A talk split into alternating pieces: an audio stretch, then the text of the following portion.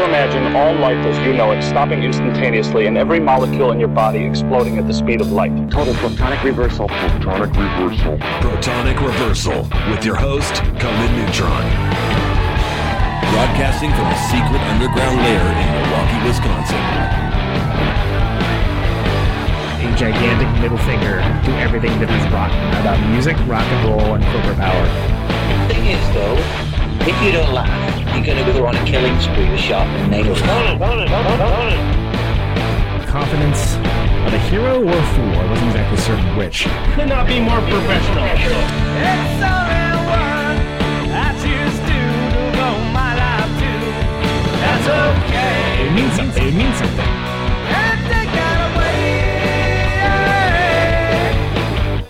My take, what's yours? Protonic Reversal!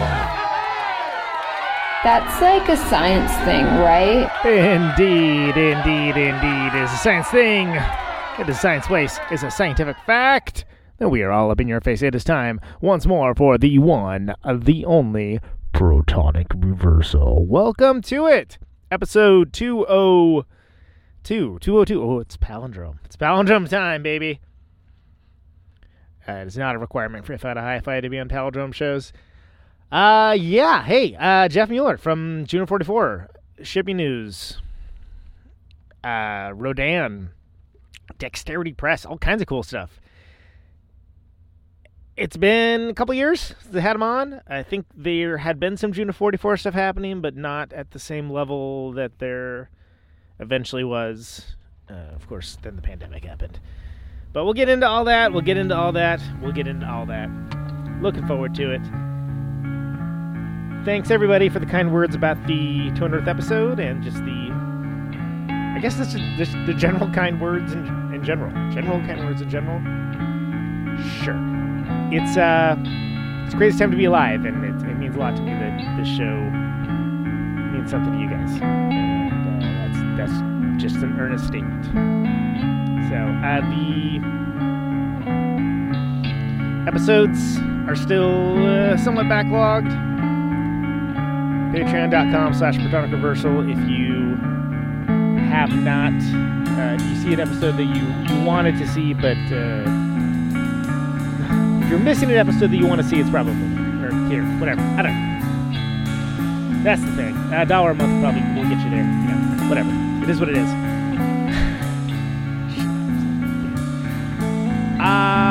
Otherwise, ProtonicReversal.com for the archives, all the places to find podcasts. Thanks so much for spreading it around. We're going to get the YouTube is woefully out of date.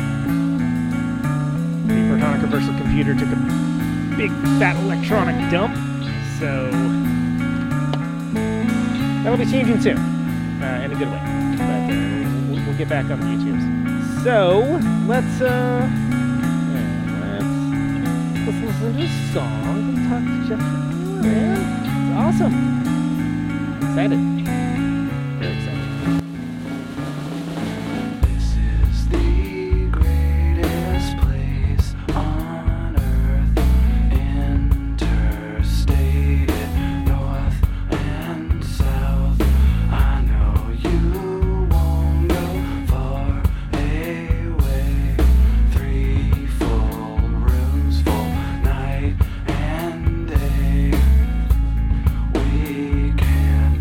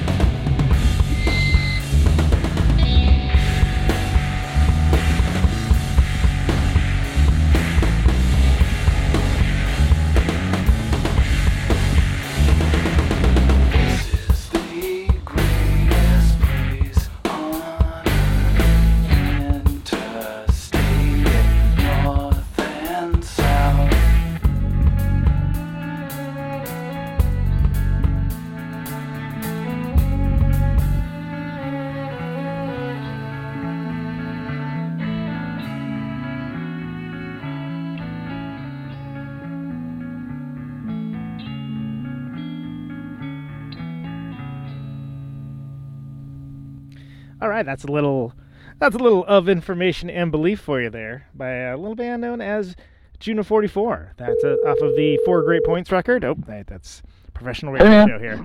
And right now we have none other than Mr. Jeff Mueller. How you doing, sir? Welcome. You got a Jeffy. You got your Jeff. Your biggest fan, Jeff Mueller. Hey man, how are you? Dude, it's so good to talk to you. I realize it's actually been. You should say that after we talk. Oh, that's true. We've just gotten started. There's a lot to kind of go over. You might actually end up like wanting to cut my face after this conversation. You might hate me. I see what you do. I hope not. How are you? Good. As well as can be expected in absolute hell world, of course. Oh, come on, lighten up. Come on. That's no way to go. Come on. It sucks, yes, but there's got to be something. There's got to be something. There is joy. There's plenty to be happy about. I'm just being a curmudgeon because I didn't sleep very well last night. How are you doing? That's the important question. Nobody cares how I'm doing. How are you doing?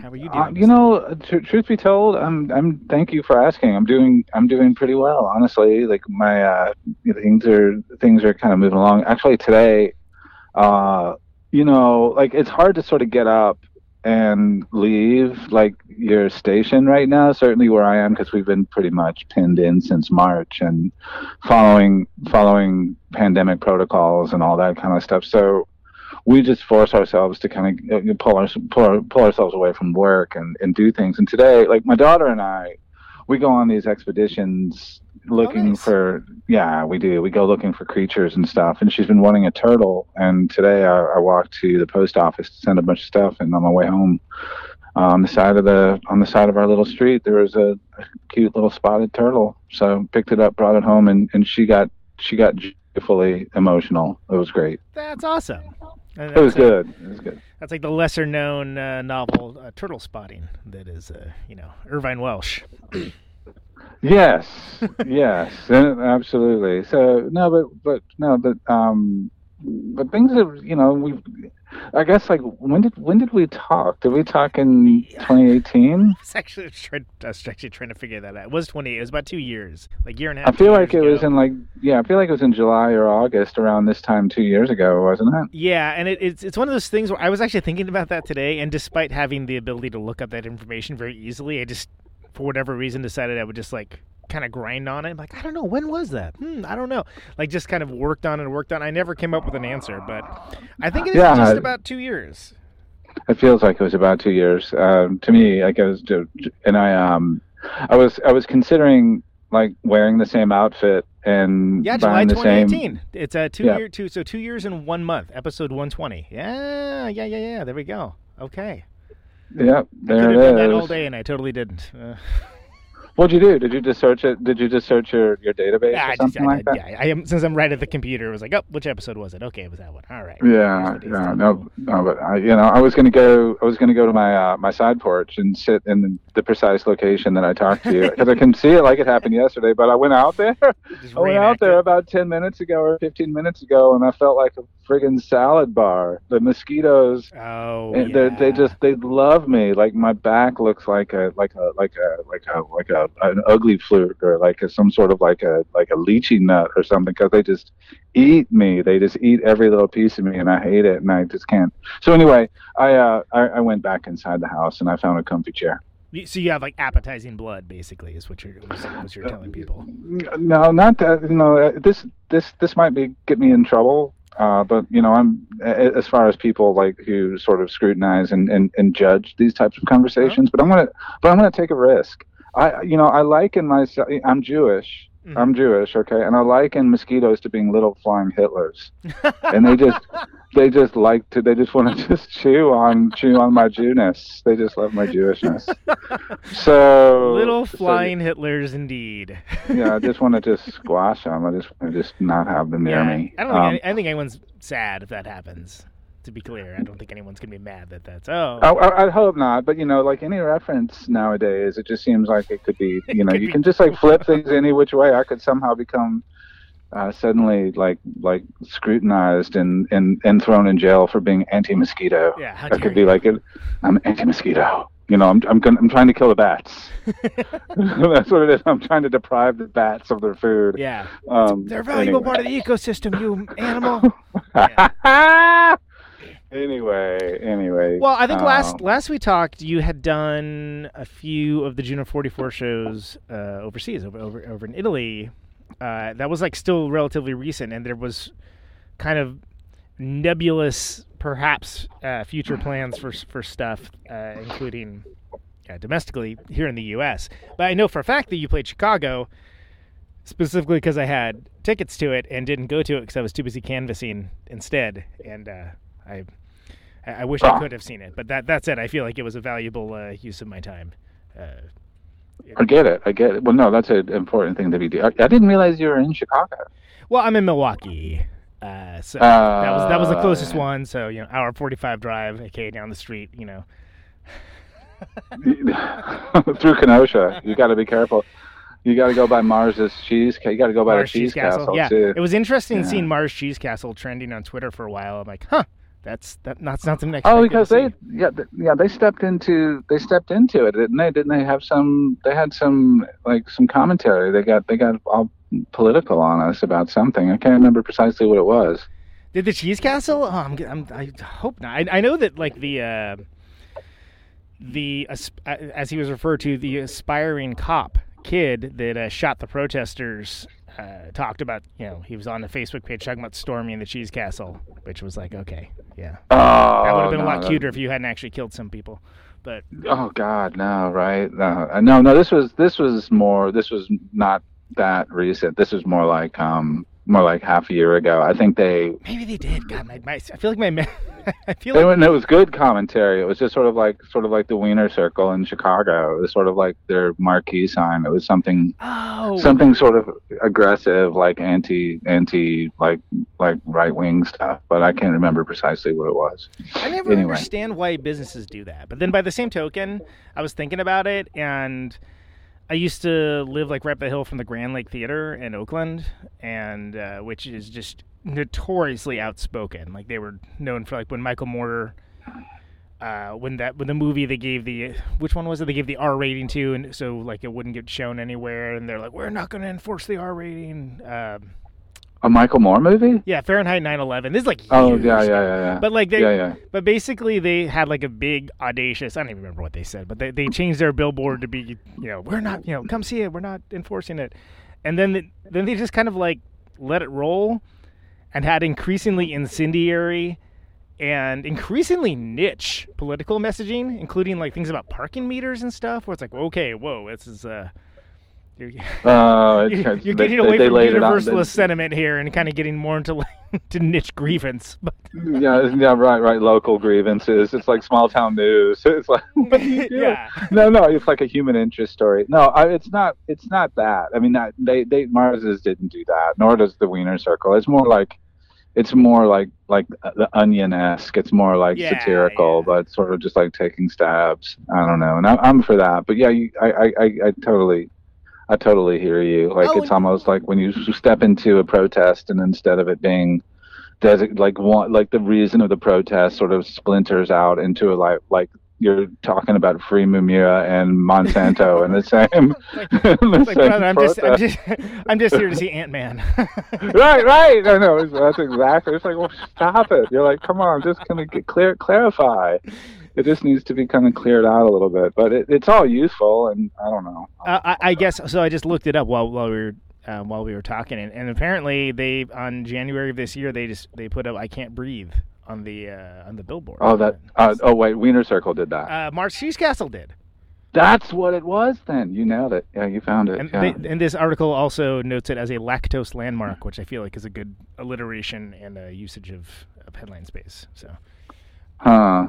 Yeah, that's intense, man. And I think, honestly, like in my view, certainly coming from that neck of the woods and that region of the country, I think it's important for that type of messaging, that type of clear and concise messaging at this point to sort of have some resonance and to have some presence. I don't think it's, but you know, again, like if it goes from, you know, I can't breathe to you know, the parking meters suck in my neighborhood. Like, let's just lift the 2-hour parking ban. Well, okay, that's right, right. No right on red and left turn should be illegal. You know, it's like, yeah. It's like, yeah. But I mean, if you know, like, I think that those places, I think it's useful for them to sort of use some of their leverage to platform those types of messages without it becoming too preachy.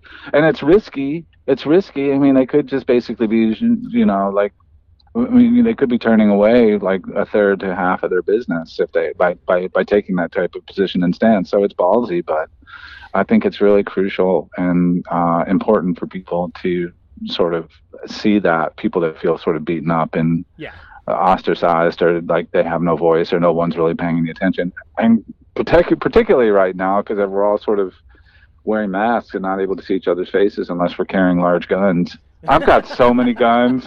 My house is just filled. I can't even move in my house because it's filled with guns. Tripping over guns? I'm just tripping over guns. No, it's not true.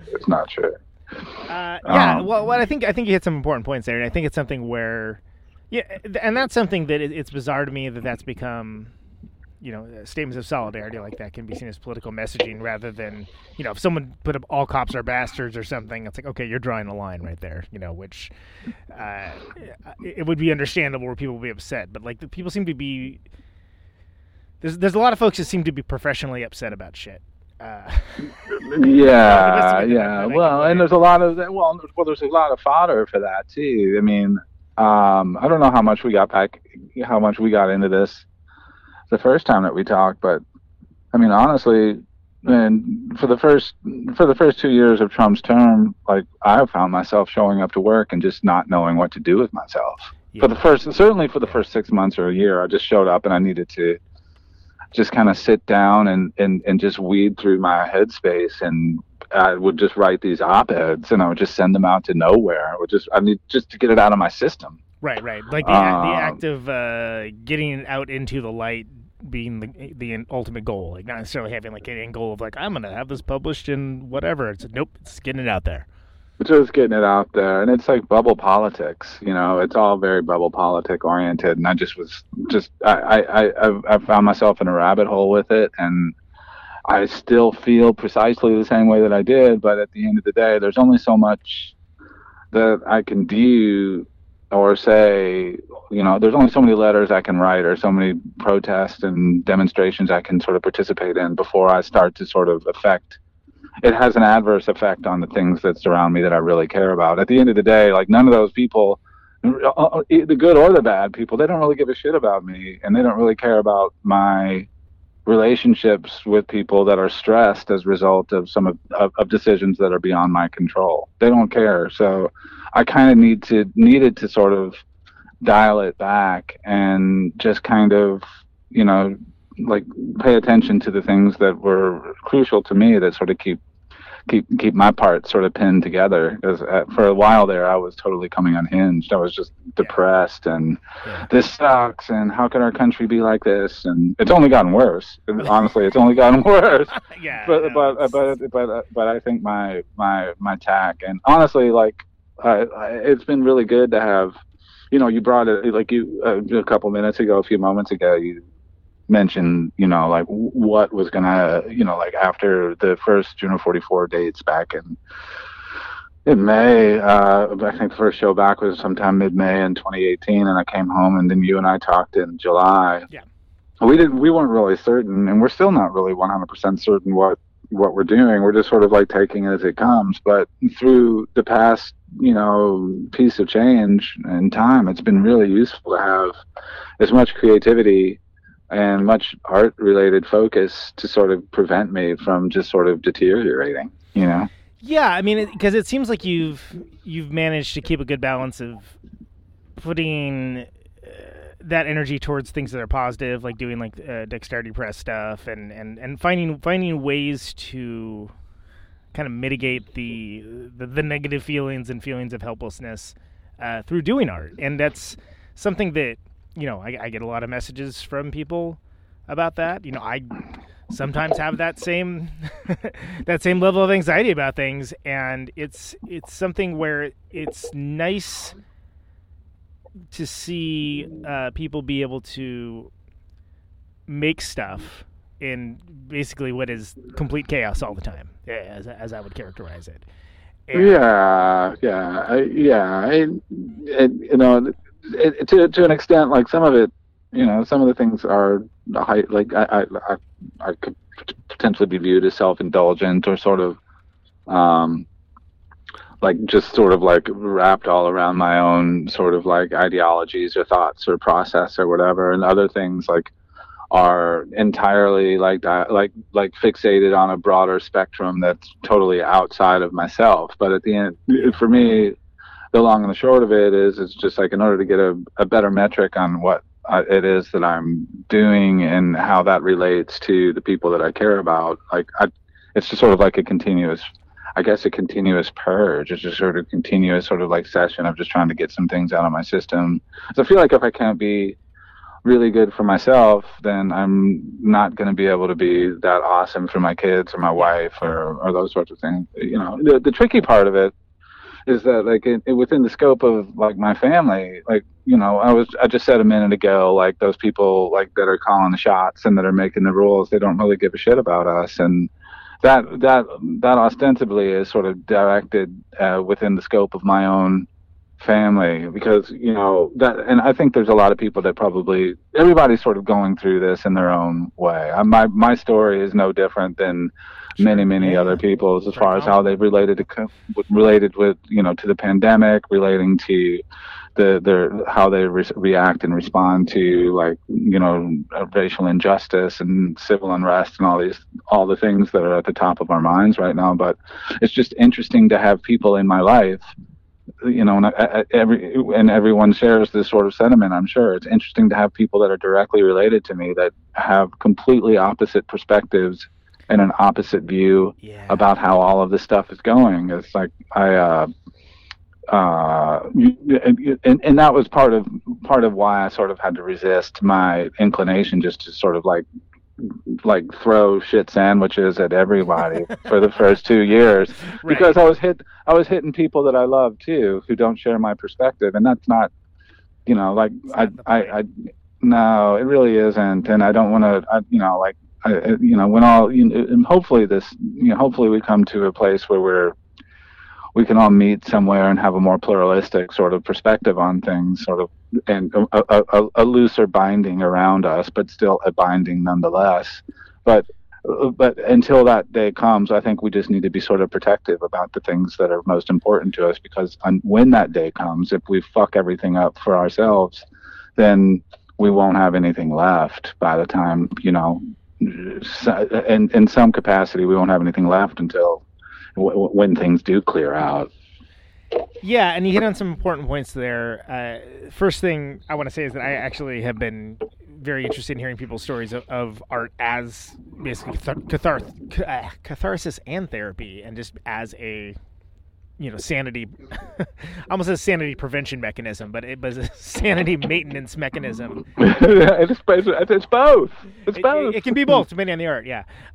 So I did want to notate that, but also, you know, we're in a interesting situation that this was very predictable, I feel. And the reason why is because we allowed a situation where you have a facts versus frame environment. Everyone builds up stories, and everything becomes about, you know, the facts are all about chosen, you know, trusted sources and untrusted sources, and these stories that are told. Lakoff has a great book, Don't Think of an Elephant, that I always refer to. Yeah, that's like the masterwork on this stuff. But I mean, this didn't happen by accident. This happened over the course of decades. And this is just the ultimate culmination of it. This is like the payoff, right? This is this is the explosion at the fireworks factory. Yeah. At the end of the movie. And not to say that like that's like a desirable choice or anything, but considering that people just sort of who were in power decided to kind of keep a blind eye to it and just let people, oh, ha ha ha, you know, they're stupid because they can't spell this. Okay, but the thing is, do you realize that half the times they're spelling those wrong because they know that you're going to be a dick about it? You know, like things along those lines. And it's like, and guess what? You kind of are being a dick. Like, they're not wrong about that. Like, you know, that doesn't mean abandon empathy. But it's also, you know, it's a notable thing. Yeah. And I feel like what I try to do by and large is not pay much attention to what, you know, Reuters or what The Guardian or my news sources are telling me. And I try not, but I pay attention to them. And I watch, just to kind of bite into Fox News and bite into CNN. I try to get that perspective as well.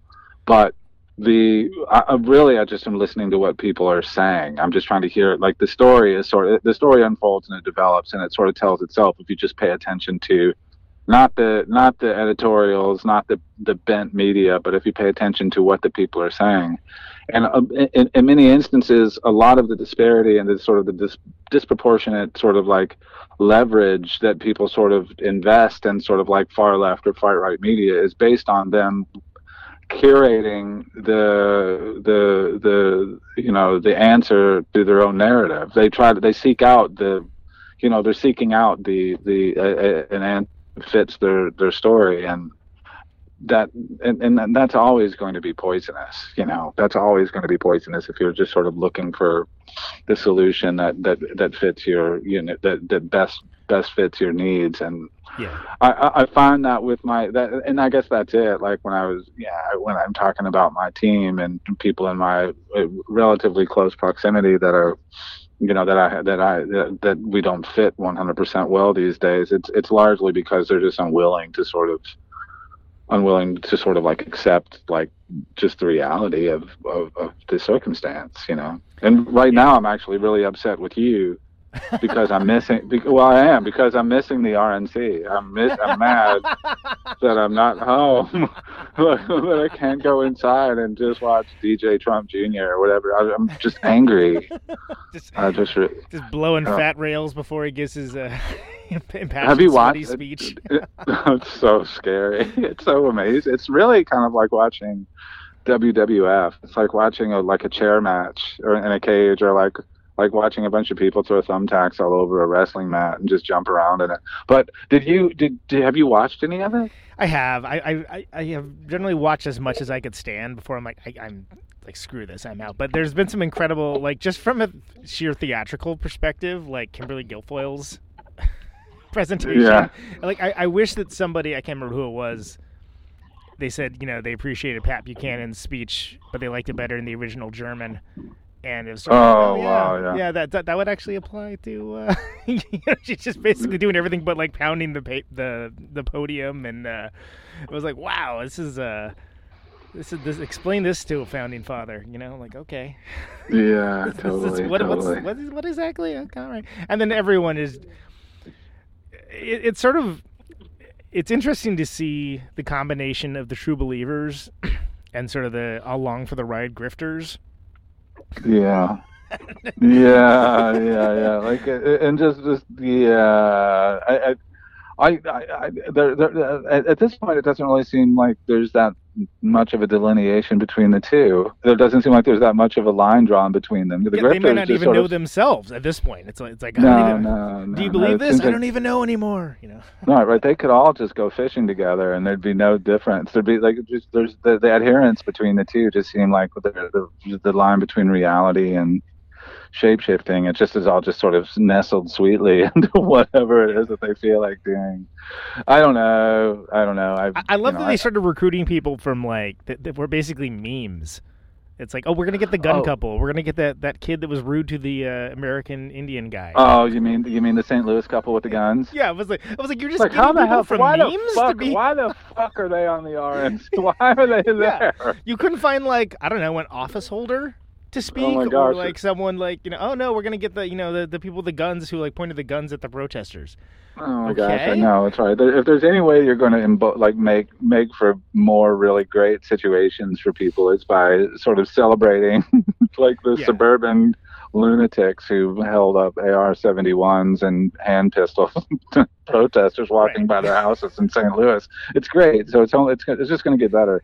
I you know, for a while, I guess it was in the spring, you know, just as a fun thing, I started making what I like to call my verified memes. Yes. I was making memes. I'm a big fan, yeah. Yeah, no, I was just making my own verified memes that were just sort of like just set up to kind of piss off Trump supporters. Yeah, it was Jeff Mueller's dank meme stash for Hunter. Yeah, I don't know. Like, they were just like things that were completely wrong, though. They were completely untrue. It was like Trump signing an executive order to for the immediate release and imprisonment of police that, you know, were shooting people or whatever, and just making it look totally legit. Like, and I never really had the chops to kind of go forward with it, but I thought it would just be. There's just so much. There's so much of that, like of those sorts of just like, you know, big white letters on a picture, sort of circulating through social media that people completely sink their teeth into, and and then suddenly it means something. It's like it just doesn't. It just really doesn't. My dad's like the meme lord, and you know, maybe about 40% of them are good or timely or funny, and there's a good 20% like I don't even understand what this is attempting to convey. It's just like, okay. Oh, yeah. He's just really into it. He loves it. I liked it when like we didn't think that like Trump was going to be president and his memes were funny. Now I can't. It's not funny. There's one like that I think it was after the second debate with Hillary Clinton where he you know, it was his Adderall sniffing festival. Like he was on. Exactly. And the meme is just like it basically like synchronizes all of his sniffles into like one like 30-second patch. It's just it's a sniffle supercut. It's just like one steady patch of Trump sniffles, and it's just it's truly, it really is. It's like I just could have it on repeat while I'm trying to go to sleep. It's like the best. Like yeah, it's like just the funniest thing. I don't know. What a world we live in. Yeah, absolutely. Can you, you know, I would like to actually hear a little bit how the revisionist adaptions of future histories in the time of love and survival thing came together, and also I would like to talk about the fact that I like that Survivor Sound was involved in that because being an Oakland guy, that's I was like, oh, how cool! What like a neat crisscrossing of worlds. So how did that come to pass? You got that Matmos remix, you got McEntire doing. I mean, it's kind of. I mean, it's in the title to a certain degree, but like, how did that come together to make this new release? Like, what was the mindset behind it? How did you decide what to pick? Like, how did it all come to be? Well, do you know the Survivor Sound guy? Do you know Jonah? I do. Yeah. I got a futon from him. Oh, well, there you go. And I still have it. It's a great futon. He slept on it a few times. No, we were. Like I think I bought a copy before I even realized that he was involved. I'm like, oh, no kidding, it's Jonah. That's awesome. Oh, that's remarkable. Like he was awesome. Like, well, it honestly like maybe within weeks or a couple of months after we played in Catania. Sean started saying we should, revisit some of our older songs that we just were never satisfied with, even when we made them back in 1999. You know, we'd always had our songwriting and recording approach was always somewhat stressed, and the process was pretty intense, where we would just get together for a number of weeks, and then or a week or 2 weeks, and just go straight into a studio and record whatever it was that we had. And for the first 2 or 3 releases, it was I think collectively we felt like those records came off a bit more cohesively because our approach to writing the songs was such that Sean or I would come in with a fairly clear idea of a song structure and arrangement with parts and stuff, and you know, the Sean and Doug and Fred would, you know, make the song better with how, you know, how great they are as players. They just they could just figure it out really quickly, and we could easily get through, like we could easily have a record's worth of new songs ready to at least play through by the end of like 4 or 5 days of practice. And then we'd spend another 3 or 4 days working out the kinks, and then we'd go in and we'd record an album. But by the time we got to our last studio record, we all wanted to approach the music differently, with a more sort of like open like relationship with the songs, where each of us sort of developed our parts in unison, where we just didn't have song structures. We stepped in with maybe a basic idea or a riff or a sample or a drum part, and we just sort of try to develop the song that way. And we're still working under the same pretense that we, wanted to get it done in a matter of a week or 2 weeks and be in a studio. And we'd set up studio time that we couldn't sort of let go of. And by the time we that whole, the songwriting process for our last record being so different, we just weren't ready by the time we got to the studio, because that process was the first time we tried to write. Oh, sure. Yeah. Write like records, write music from the complete ground up as four people collaboratively. And by the time we got than how you'd done it before.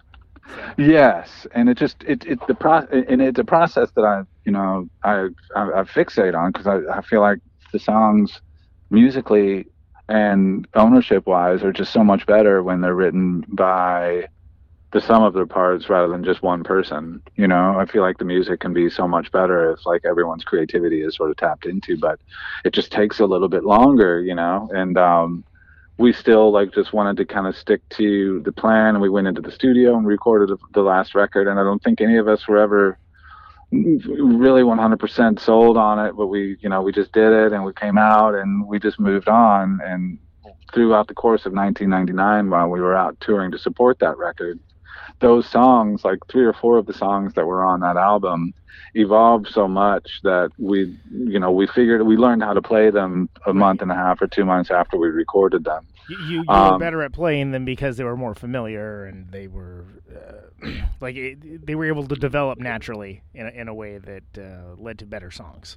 Yeah, and we just all felt like I again, like Doug and Fred are just so quick and such fast players that throughout the process of writing that record, they were ready to go. And I'm not that great of a guitar player. It takes me a long time. I'm not intuitive. It's all process and just sort of like this heavy repetition thing with me, where I just need to kind of go away with the music for a while before I kind of get to anything that I actually feel like is worth a nickel. But anyway, without making the story too long, when we got back together in 2018, Sean thought why? These songs don't even sound. A couple of the songs are almost unrecognizable. Very different. Yeah, so why not just sort of we're not pinned into anything. Why don't we think about approaching a small release where we're not even, we're not really working on absolutely new songs, but these versions of these songs sound new enough to us that we can make a record out of them. And we just sort of started a running list of what those tracks and what those songs were. And then we were approached by a guy in San Jose, actually, who wanted to host a party for us, where we'd go up into his up into the mountains outside of San Jose, and there was a friend of his who had a studio. We were going to record there, but that whole situation sort of fell apart about a week and a half before we were supposed to be on the West Coast, and we didn't know what was going to happen. So that's when we sort of went into that was the first step of survivor mode, which was sort of calling other studios that were in the Bay and asking if they might be able to host us and we could re-record there. And Jonah was amenable, and we showed up there and we recorded for 3 straight days and got essentially the basic tracks for the record done, and then we ended up in Chicago to finish it up.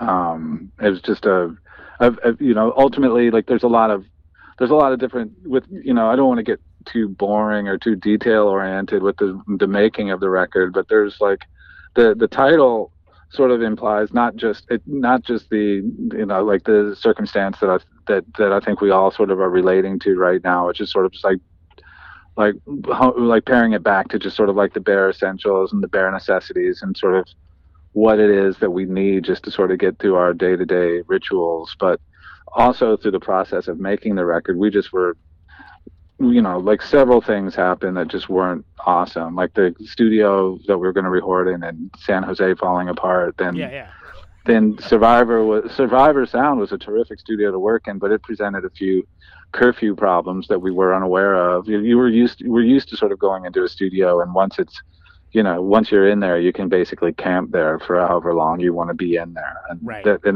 But that's not ubiquitous. And at Survivor, Jonah was like, no, we kind of need to be done by a certain hour. Which is such a modern-day Oakland thing that didn't used to be the case. But now it's like, okay, this is prime.com real estate, guys. You know, like it's just so much more of a thing. And he's credit where credit's due. He's done an amazing job with what he has and has, you know, tenacity of the cockroach, like held it together and held. No. He was respectful. I mean, He wasn't like he was very firm, and it just sort of presented an unusual circumstance for us for the amount of work that we anticipated trying to get done within the shape of those 3 days, and then before that Chicago show that you had tickets for that you had to canvas during. We were going to rehearse at Sean's studio in Chattanooga, and those guys came to pick me up at the airport. And on the way back to Sean's house, he got a call from his wife saying that the studio had burned to the ground. Holy crap! Yeah, it was sucked. Like it was a studio that Sean. It was called Soul Stable, and it was a studio that Sean had pretty much built by hand out of what was an old Civil War era horse stable that was on his family's property. Yeah. It's a crazy story. He was just out looking around, and it's like maybe I think it's like 40 or 50 acres of property, and it's one of the it's the largest piece of unbroken land in the city limits of Chattanooga, Tennessee. Really? Wow. And so he's just out roaming, and he discovers this building that nobody really had ever paid attention to. It was under brush and trees and all kinds of stuff. And he started uncovering, and he really found this. You know, it was not at all like an all-season building by any stretch of the imagination. It was an old horse stable, and he retrofitted. He put up, you know, framed out rooms and put in windows, and had like probably $50,000 or $60,000 worth of gear in it, and you know, we were just getting ready to go on tour. We were going to rehearse there for 3 days, and then play in Chattanooga or in Knoxville, and then start heading up toward Chicago. And he got a call that it burned to the ground. So that was another really messed up thing. And then like we get done with the recording, and the friggin' pandemic hits. And you're like, hey, we're clear, all right. Oh wait, what? Yeah. As far as like, so there's just all these different, all this sort of like weirdo stuff. But so the Matmos involvement and the John McEntire involvement was because we've always, you know, there's not really a whole lot of reasons other than truth be told, it's just for fun. Yeah, you know, we did. Why not? We had no interest. Why wouldn't you know? And Mickey Darius, who's also in San Francisco, who runs the label that put the record out. You know, he does very curated and specific releases for his labels that are like generally within the 300 to 500 range pressing, like not significant, like they're very intentionally kept small. And we were a project that sort of, initially I think we sort of thought like our project with Mickey was going to sort of be in that range as well, and just sort of grew exponentially into being something a little bit larger. But when he approached us, he was talking about how he liked the idea of the records that he was putting out being sort of unusual for the musicians, not very straight, not their normal sort of idea for a record. Like and at that point we were already talking about making a record that was not very normal for us. Right. So the whole concept fit neatly within our plan, and just through the process we realized and remembered that one of the songs that made it to the record is a 1996 version of a song that was released on a 1997 record that just was, but it was a version that had not been released. It was a 24. We found the one that was in the fish tank one that you're talking about, or is it a... No, it's the last song on the record. It's called Paint Your Face. It's of course. Yeah. And we were like, well, let's... Because that one's on Four Great Points, but it says Cut Your Face instead. It's Cut Your Face, and the arrangement, everything about it is just a little bit different. The one on the new record is much more, it's not as smooth. It's a much more aggressive. And yeah. When we heard it, we was like, well, let's put that on there. And then we just like, well, why not? We have this all split up into, you know, we'd had it transferred from 2-inch analog tape to Pro Tools. So we just thought, why not just sort of like distribute these tracks, these wave files to Matmos and see what they can do, you know, because they're friends of ours. They're friends of mine from Louisville. Drew and I used to play. He was a guest on one of the best projects that I've ever done. Oh, really? Yes, it's the best music that I've ever made. It was a rap band called King G and J Crew. Interesting. Okay. It's not really the best thing I've ever done. Okay.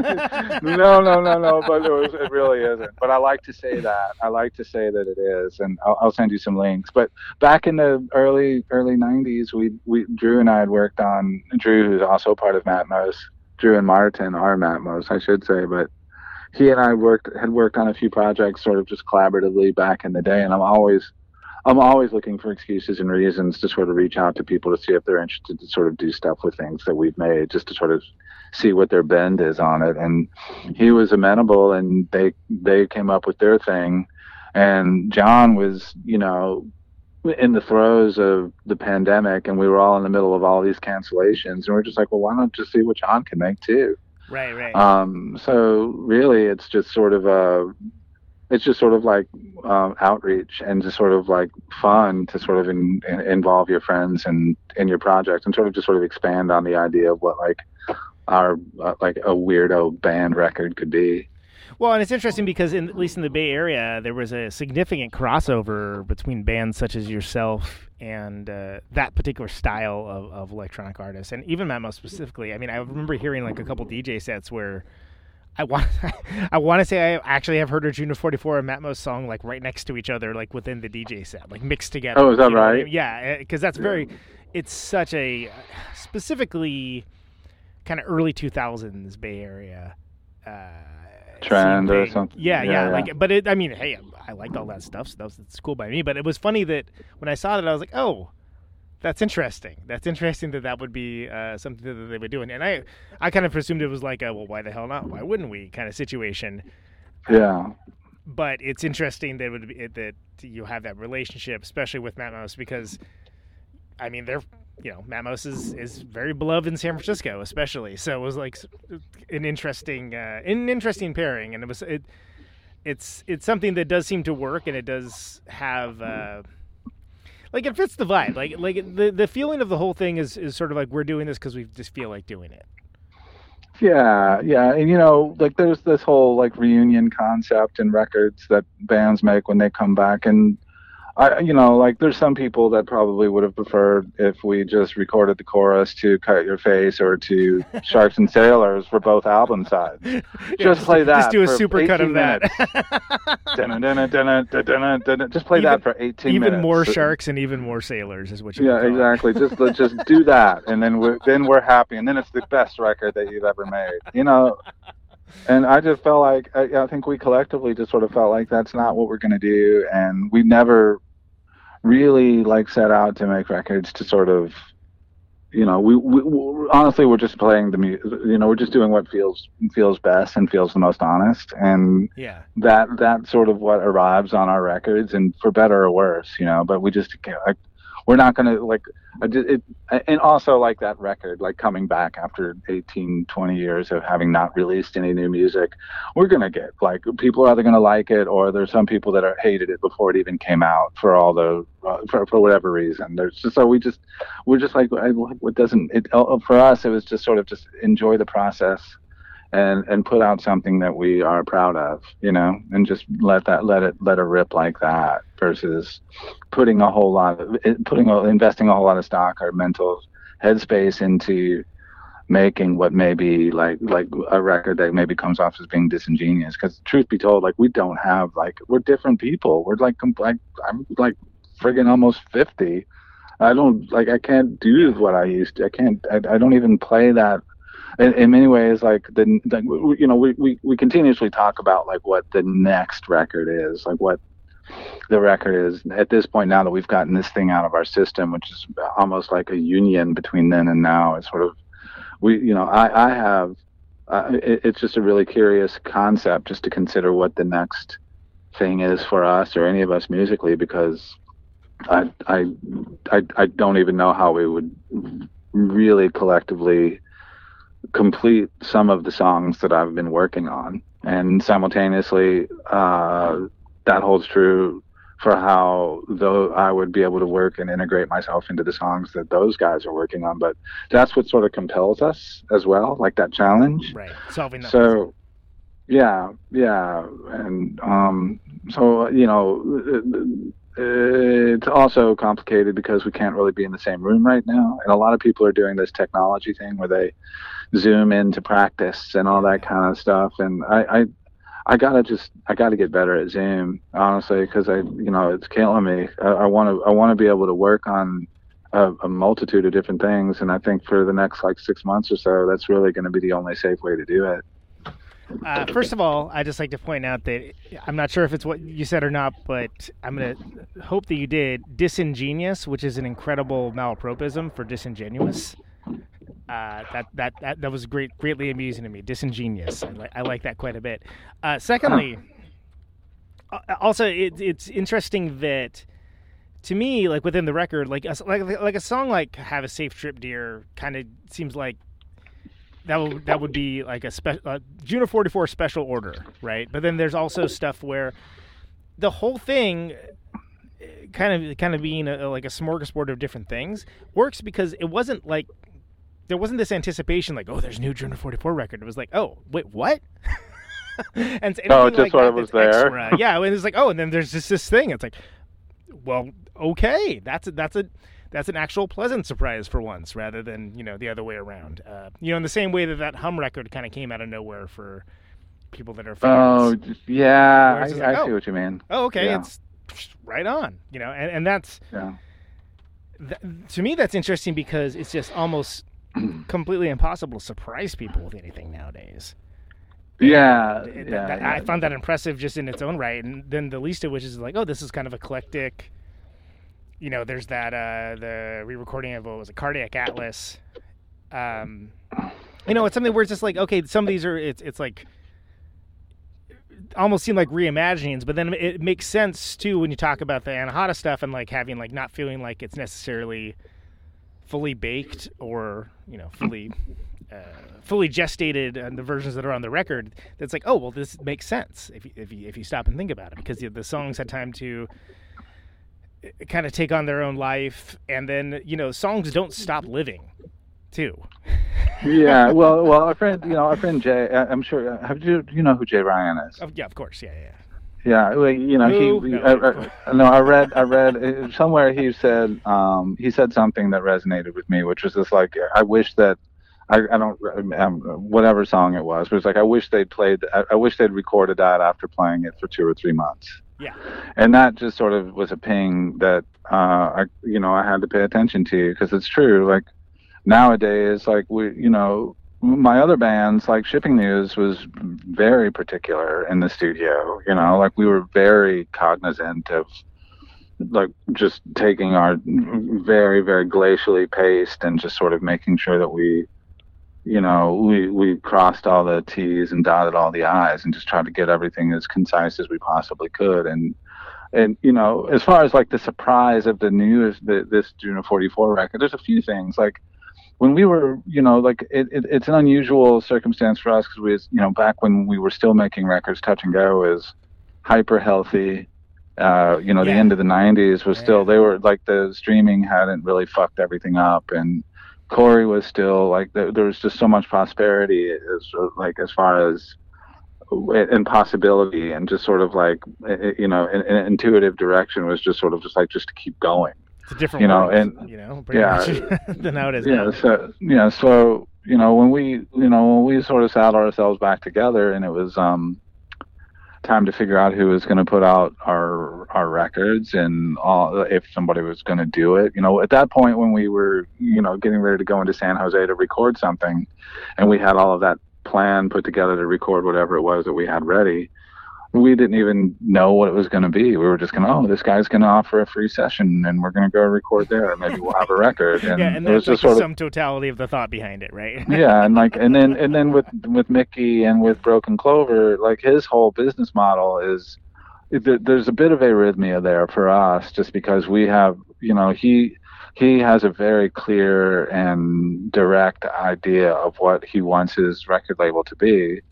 And, you know, I wouldn't say that we've never really, I wouldn't say we've been 100% at odds or like angry with each other, but we just disagree. if that makes any sense on how, sure. Like we want certain things to be done. And we know there's, you know, there's a mutual respect for each other, and we just are careful to, you know, just as far as our gratitude and our appreciation for what each party offers. But at the end of the day, like, his label is sort of resistant to certain industry norms that we were sort of more sort of like reared on with Touch and Go, you know, things like publicity for that matter, or, you know, like there's, you know, he just doesn't really have the resources or the infrastructure to really publicize right. or promote a record. And, that's curious, you know, that was curious for us. But, it, you know, we're just, again, like it was this weirdo, strange record. We were initially only planning on making 300 or 400 copies of it or whatever. And it didn't seem like that big of a stretch just to sort of let that flow. But yeah, you know, in many ways, like, you know, it's a surprise, as much of a surprise as maybe it came off. It's like, oh, this is happening. It's like, for us, it was like, wow, this is happening like this. Wow, this is, you know. And, totally. No, I get it. In a good and in a very bad way. I mean, no disrespect at all towards, like, the record label or how things are sort of moving. But I haven't put out a record since 2011. And it's been a while. Well, it's been a long time since June of 44, but it's been a long time since there's been any record that you put out in general. Yeah, well, now, like, there is, like, you know, there was a few things that happened, but they weren't, like, you know, they were sort of posthumous records. Yeah. There was a couple. There was a. There were two. Well, there were no. There was two Rodan things that happened. Oh, there was, yeah. Yeah, there were two Rodan things that happened. Oh, geez, come on now. I'm blushing. I'm turning pink. No, but like those things were like they were. My memory's sort of a sieve these days. Sorry, man. But you know, they were like they were Quarterstick releases, and they were just sort of like, and they're very important and special as far as like what their latitude range was for us, and just sort of how deep they sort of went as far as the content and, you know, all the different things that we've sort of discussed with Jason, and just sort of like having those things sort of have presence was sort of crucial and important. And Touch and Go right. supports that, and they wanted them to exist. But as far as like the process is concerned, it was very, very similar. Like, you know, there was a production person at Touch and Go and Quarterstick who you'd call, and they would, you know, walk you through the process, or there was a, you know, like the graphic designer and all the different things. There was a whole team of people, and there's an operation, so to speak. Yeah, you know. Yeah, albeit much more pared back and not as you know, unified, but there, you know, all of the parts were still there to put out those the sorts of records that, you know, in a similar way. That they were put out back in the, you know, late 90s, mid 90s, but they're all there. But, you know, it was just the process of making the newer record was just the record that we put out on Broken Clover was just a pretty unique experience. And it was telling. I was like, wow, you know, as thankful as I have ever been for being in the process of working on music with record labels, it's just, I just really feel fortunate to have had people that have been interested and want to work with us, honestly. Yeah, I mean, that's, you know, that's always nice. Yeah. It's a nice thing just to have that, especially when you get in your head about something, to have that vote of confidence that someone's willing to put it on the line for you. You know, that's a nice feeling. Yeah, absolutely. Absolutely. You know, I can't remember if we talked about this last time or not, because the aforementioned memory being a sieve. But that 15 Quiet Years, how did you end up picking the stuff that was on there? Because there was a bunch of like live recordings and things like that. I mean, I'm sure there was like a lot of ephemera and things, but I thought it was very well done. Oh, thank you. Especially as someone that, you know, it was just a little bit before my time, so I missed it like completely. So it was something where it's like, oh, that's awesome. They put together this thing. Like you can kind of like get like a hint of like other elements of things that, you know, could have been or were and, you know, weren't documented in a certain way. So how did you end up picking what you picked for that? Like how did that come across? Of it was like the core of it was the Peel session that we recorded in 1993 or 1994 while we were in Britain. The core of it was that, and you know, there was a guy from Canada or something that had been bootlegging and putting it out on CD. It wasn't that there wasn't a whole lot of like newness to the material. Anybody that knew the band back then had already probably heard a lot of the things that were on that record. Yeah. Yeah, like or some like VHS like transfer like on a, you know, like on a banana. But we that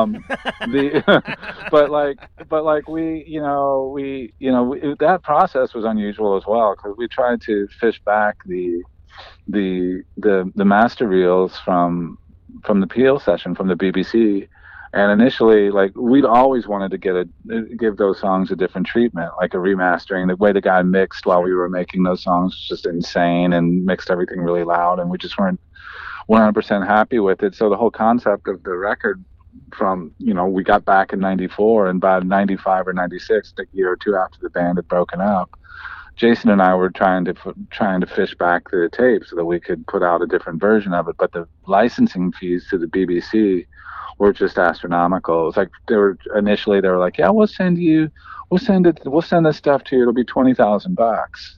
And we're like, we can't afford 20. That's it. Jesus, yeah. I mean, I was like, but eventually, as sort of time went on and, you know, interest went away or trickled out or whatever, and like not necessarily the band or, you know, prestige or anything, but just in terms of just like how things were being done as far as making money with licensing deals and records and those sorts of things in general, the BBC eventually, after maybe 12 or 13 years, said like, yeah, we'll part with it now for a fee that is reasonable. Very much in line with your budget. And we were like, oh, cool, we're finally going to get the tapes. Let's do this. And Corey was totally stoked.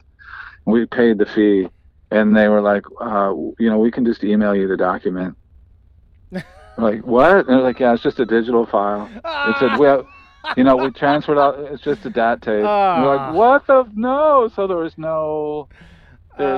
Like the CD version that douchebag from Canada had been cycling to wherever, that version was essentially what we got from the BBC, but we were able to, you know, have Bob remaster it or give it some sort of a treatment to sort of broaden it and open it up a bit.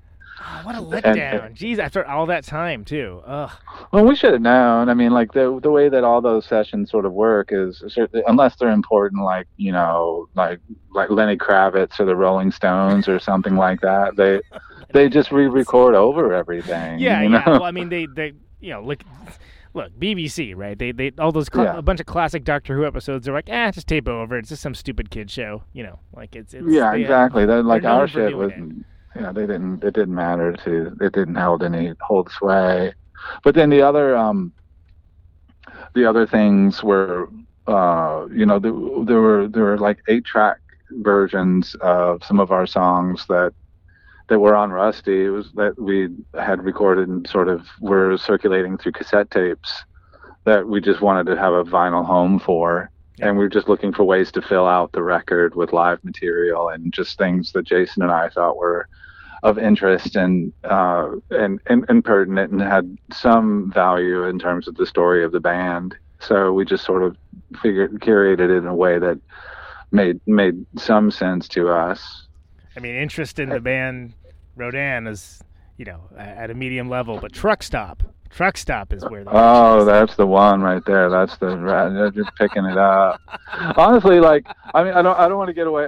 Truck Stop in just a moment. We talked about that last time. We don't need to talk about Truck Stop. That's fine. But the thing about the 15 Quiet Years record that is you know, probably more valuable than holding the record in my hands is sort of the process of making it. Because Jason, I just moved to the Northeast, moved to the Northeast in 2010 on the heels of finding out that he was sick. And we finished the last Shipping News record, which was a live recording, which, you know, was recorded a month before he was diagnosed with cancer. Yeah. But we, like, the majority of the time I was at work for those 2 or 3 years at my print shop before he passed away, like, we would just sit on the phone together and just talk about production stuff. He would call me, and he may have been on, like, whatever opioids it was that were trying to keep him from, like, killing himself in pain from chemotherapy and the cancer that was in him. We would just sit there on the phone and talk about paper colors or weights. So we'd just talk about this and, like, be looking at screens and be like, ooh, that color's just so nice. And it was just so, just such a beautiful, bright, shining moment for me, because I knew that he was used as a tool. Like, those projects were he utilized those records in sort of ways that, you know, I think in some way or in parallel and tandem to what I was just talking about with ways that we're sort of getting through the pandemic and all of this and civil stuff, is that we just sort of need to focus, redirect our energies and focus on art and music and things that are crucial and important to ourselves. So that record, like, and, you know, that Rodan record definitely occupies that headspace for me. And, you know, it's like that's the legacy that's within that record, is that, you know, year and a half of trying to have it be realized and working with him through it. I mean, on one hand, it's, you know, it's beyond a bummer because of the situation, but it's really cool that he got to take such an active role in helping, you know, give it its due diligence due release. You know, that it's a worthy thing, and, you know, as much as thanks. It's another weird one though, you know, like, that's the thing. It's like another weird one. Like, that was weird, and then, you know, we did the did our Hat Factory record came out last year, which was after you and I talked. So there was another. Oh yeah, that's right. Yeah. Yeah, there was a record that was, you know, interestingly, as we were getting ready to record the same songs. There's essentially all the material that ended up on Rusty, on our actual only proper LP. I was loading up the gear into Tara's station wagon to drive it to Baltimore to record at the Hat Factory recording studio, at this old studio there. And that was like what, like 93, like somewhere. Yeah, like more or less. Yeah, it was early 93. It was Hound Sound. It wasn't Hat Factory. We called it Hat Factory, which is unusual because those recordings were done at a studio called Hound Sound. But with Tony.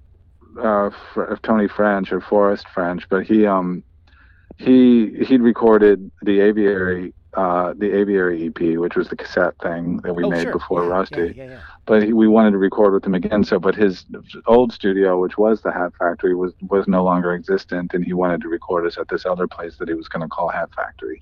But at any rate, we got there, we recorded it, and we weren't really. I jumped the gun. We were getting into Tara's car. This is after Corey Rusk had seen Rodan play for Derby. Derby is first. It was the first Saturday in May, and Corey came down to Louisville. Corey Rusk from Touch and Go came down to Louisville, and I didn't think you were talking about Corey Hart. Don't worry. No, you know, there's lots of Corys in my life, but anyway, like we played before Palace Brothers, before the very first Palace Brothers show. Okay. Yeah, and Corey showed up and saw us play, and we'd never met or anything like that. We didn't really talk to him or anything like that. And I was just, oh, Corey was here. That's cool. We didn't think much of it. And then 2 weeks later, we were getting ready to drive to Baltimore to record all this music with Tony French. And as we were loading our gear out, like, I heard the phone ring from inside the house, and I walked in, and it was Corey saying that he wanted to put out a Rodan record. And I was like, oh, shit, we're getting ready to drive to Baltimore to do this thing. And at that point, like, everything changed as far as, like, the trajectory and the potential for the record and we got to Baltimore, and I think we were all just a little bit like, wow, you know, like, you know, maybe we should be at that, you know, we're just kids. We're like 21, 22-year-old kids. And we're like, what the hell is this? This is crazy. For me, it was like, it was epic because I remember walking around in malls in Louisville where there were actual record stores when they were still in malls and finding Touch and Go records, Touch and Go releases, finding the Headache EP. Yeah, I remember it was like it was yesterday, like at Oxmoor Mall in Louisville, and finding the Headache EP in a record bin and not knowing anything about it. It looks amazing. It was like like pus head artwork, a head exploding. I was like, what is it? And I brought it home and put it on, and I listened to it for like 4 or 5 months. And I was like, this is just an amazing record. And then I finally realized that it was supposed to be played at 33 and a third. 45 RPMs. It was a 30. I was playing it at 32. It's like that much slower. But anyway, it all sounded like the Melvins, I'm sure. I mean, that's Steve is the one who first, I forget how he phrased it, but the test of a really good song is if you still like it, I played at the wrong speed. If it's 33, it might be 45, or vice versa. It's a test of it's precisely right. Like it was a 12-inch single, so it was supposed to be played at 45 RPMs, and I've been listening to it for half a year at 33. And so when I finally figured it out that I was supposed to play it faster, I was like, wow, it's like 2 records in one. Anyway, that's how Godflesh was born. Yeah, but that was just sort of a gateway to all of that stuff, you know, all of the early Touch and Go releases, and to have Corey have called and to have him on the phone and just be talking to him, before we're getting ready. Anyway, changed the whole mood of the session. And we just, by the time we got to Baltimore to record, we just weren't 100%, our heads were just not really where they needed to be. And at the point, and the studio wasn't perfect. It was it just felt, all of it felt sort of off, and we didn't really think anything of it. We just sort of we'll just do that, and that happened, and now we can go to Chicago and record at Steve Albini's studio with Bob Weston. Yeah. Okay, let's do that. Yeah. You know, and so we did. So and that's diminutive in a way. I don't mean to be, but it was sort of like this situation where we just sort of just shelved this recording that we made, and it just sort of disappeared for a number of literally almost 15 years, and then. Adam Reach, who used to work at Touch and Go, somehow came across the half-inch reels for it. I don't know how he found them, but do you know who Adam is? Yeah. Was it Poison Arrows? Poison Arrows. I almost said Pierce Arrows, which is the Dead Moon. Yeah, and he's such a sweet dude. He found it, and I think he maybe found it through Henry Owings. Anyway, it sort of trickled back into our hands. Well, and it's interesting because it's the everyday world of bodies on there. It's kind of choppier and noisier. There's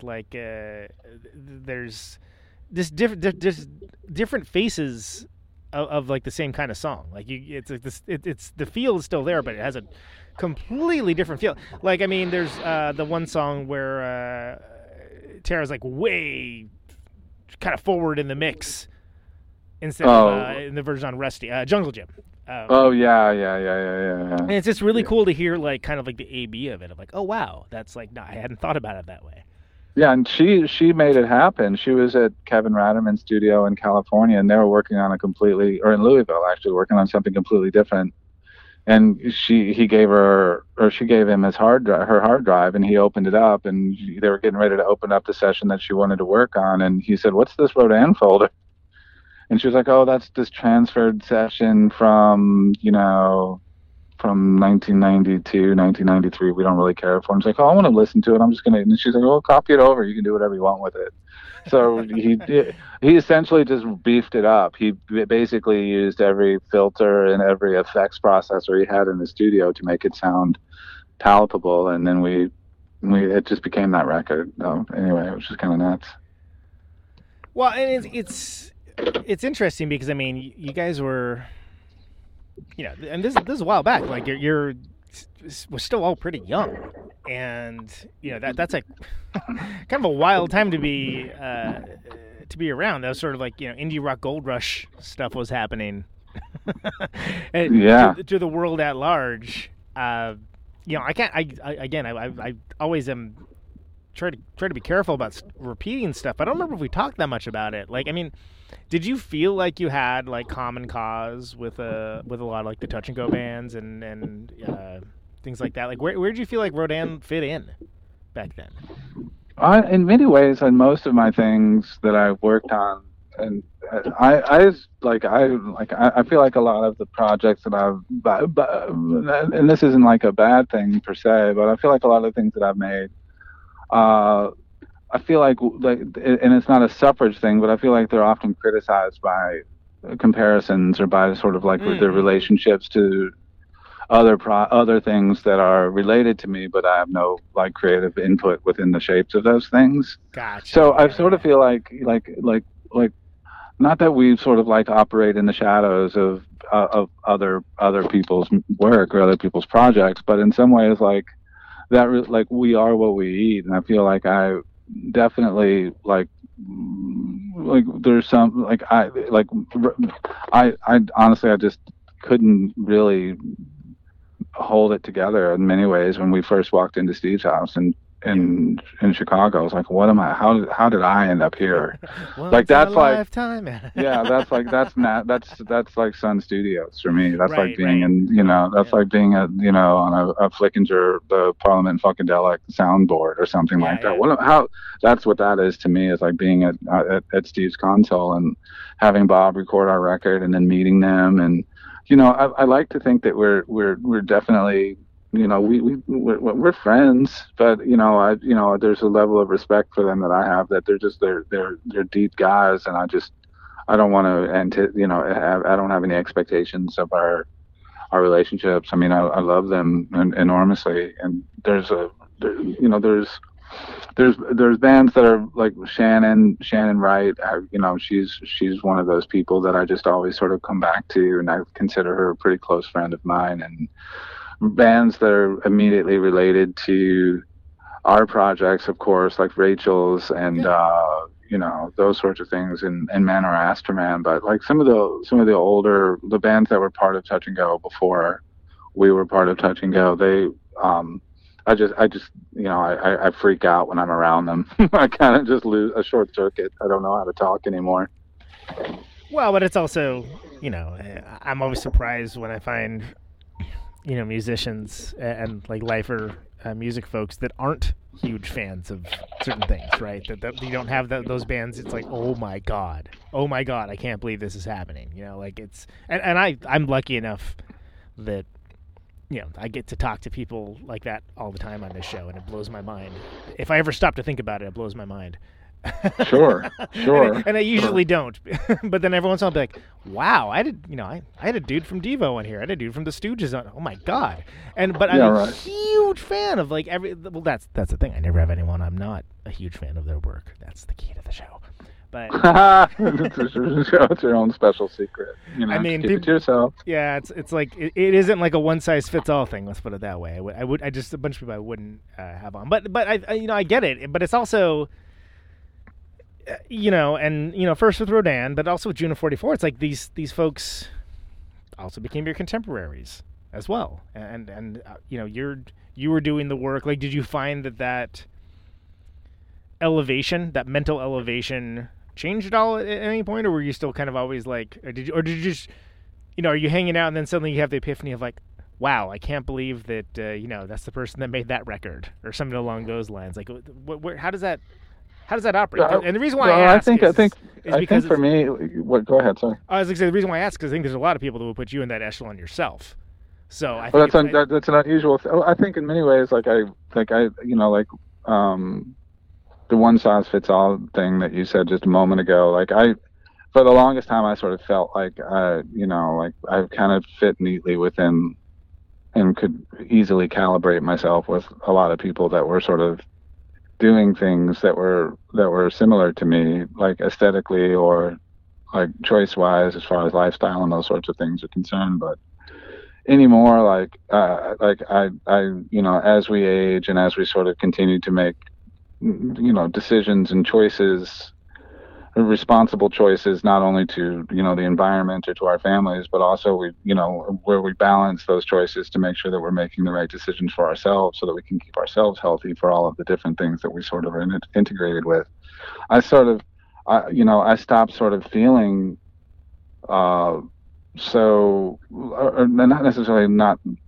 necessarily stop feeling like I wasn't part of that culture, part of that, it was less that I didn't feel involved or integrated. It was more that I just was unaware of it. Mm-hmm. I sort of was able to separate myself from that sort of like consistent feeling of sort of being dialed in and fixated on like who was doing what, or like how I like what's relationable to me as far as what I'm doing versus what someone else is doing. And once that sort of went away, I can pretty much I'm not as insecure, I guess, as far as like how I relate to people that I once was just like would not have felt very comfortable being in the same room with.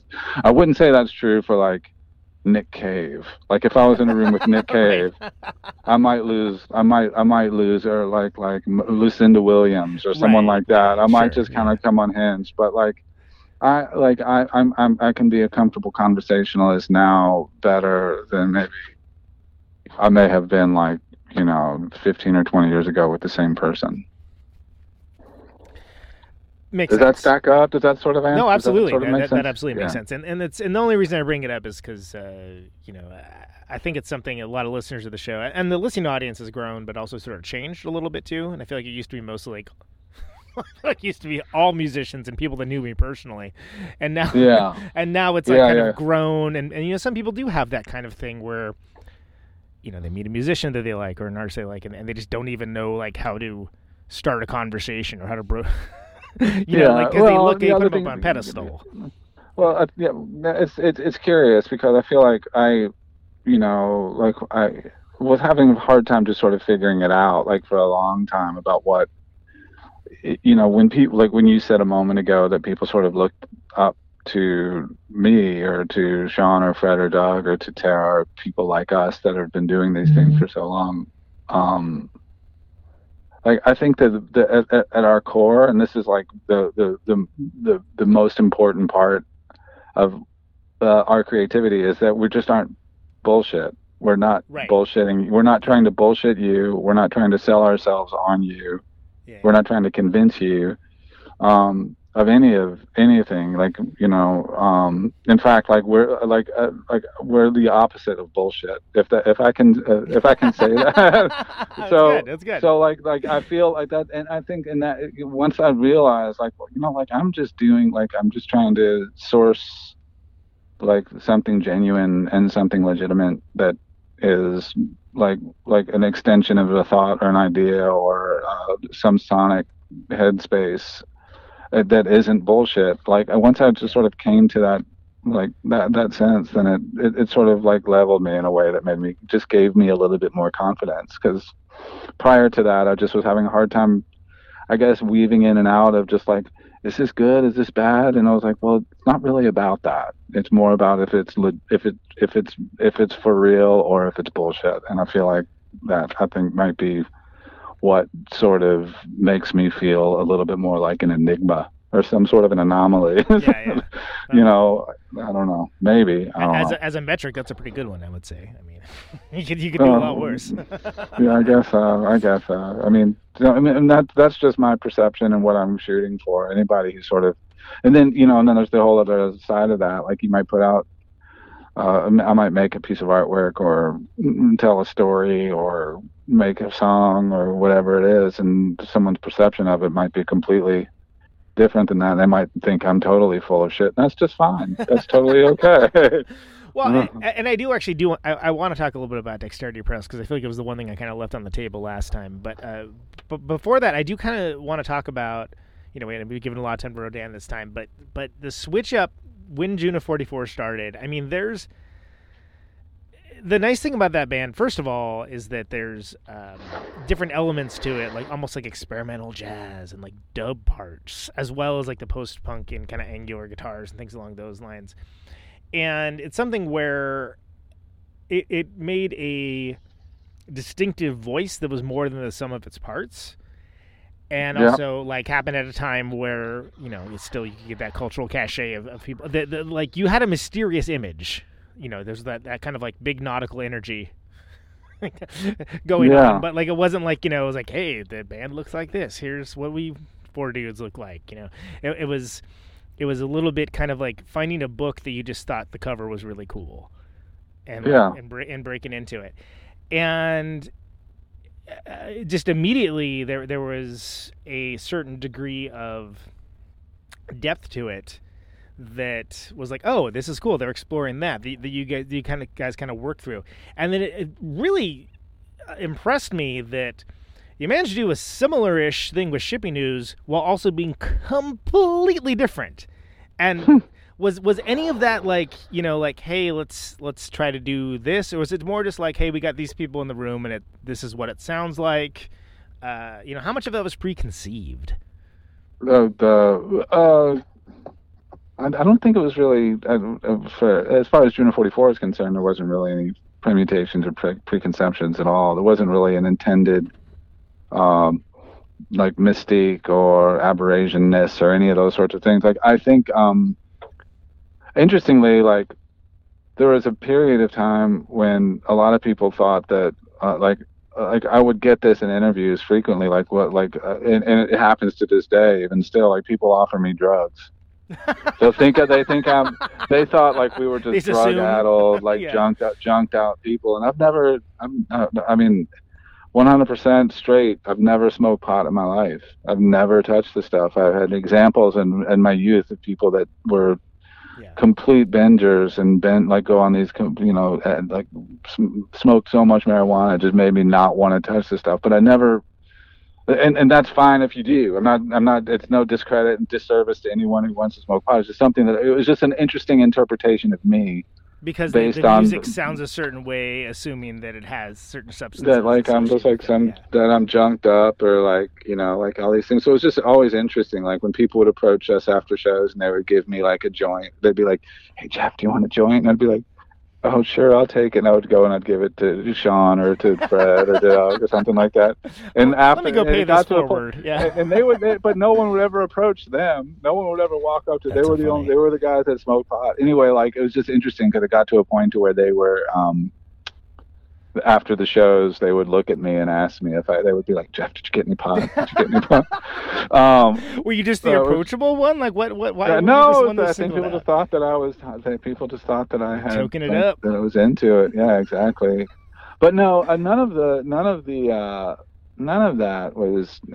it was sort of like a gag or intentional. There was no intentionality in terms of trying to develop anything. I think as far as like a mystique or being sort of elusive, I think for me, like, I coming out of the heels of Rodan, like, I was just really trying to make like something that was complete, you know, make a full thing, like, that had like a that had some gravity to it, rather than just you know, just putting out just another record. Like, it needed to have like this sort of, it needed to have some sense of concept. And I think the first record being what it was, I think it just sort of, we just elongated that through the next one or two, like that sort of theme with I've talked about this in interviews into the ground, but just like the idea that like we were living in separate places and the importance of travel and using music as a means to sort of get to various places that I might not otherwise have been able to go to, and just sort of integrating all of that sort of concept into the aesthetics of the record as well. I mean, and were you surprised by what people kind of latched onto? Like, I mean, from in my circles anyway, like, you know, we made a joke about it earlier, but, you know, Sharks and Sailors is one of those songs that, like, it justifies its length, but it also, you know, it's something that like people can easily yell in any setting, you know, maybe at a polite dinner or something, and it's going to be awesome and hilarious. It just really is. It really is, and that's like, you know, I didn't. I don't think we never really had any expectations. I think really we were just sort of. happy to be working and happy to be able to travel and happy to be able to make records with Touch and Go. And then sure, but were you like, really, that 9-minute song? You know, however long it is, I don't even remember how long it is. Oh, that particular song? Yeah, well, the song like that. No, yeah, no, right? Like, yeah, I was like, that's this the one. Is like, huh? Okay. That's yeah. But you know, as far as like perception is concerned, that was sort of like there were like 3 or 4 of them, but that was the one that was like. Yeah.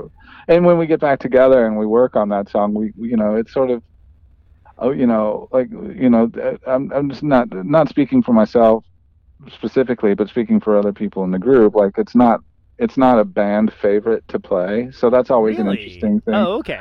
Huh. And not a collective band favorite to play. It's a fun song to play, but there's other ones that we look more forward to kind of getting into. And I just always am like, I like it, and I like that you know, I like that it means something to the people that come to see us play. It means something to them to be able to hear us play that particular song. I mean, it's a tough tune. Like, it makes sense that people would latch on to me, but you know, I'm also not in the band. You know, it's like it's a jam too. You know, okay, why is that the one that people like? Fuck yeah, best song ever. I don't know. It's I don't get it. Well, the thing I just think like there's, you know, like we when we play live, like it's just really important to sort of, you know, like the music sort of comes out of us, but the people in the room sort of make the show. Yeah. And if the people in the room aren't really feeling part of it, then the music just sort of just disappears. It becomes nothing. So like, there's like just a whole. Greg Sage would just like play a bunch of songs that nobody's ever heard before when the Wipers would play. Yeah, exactly. They'd be like, oh, I thought we were gonna hear Youth of America. Come on, man. Bass solo. Bass solo. But you know, like I think for us.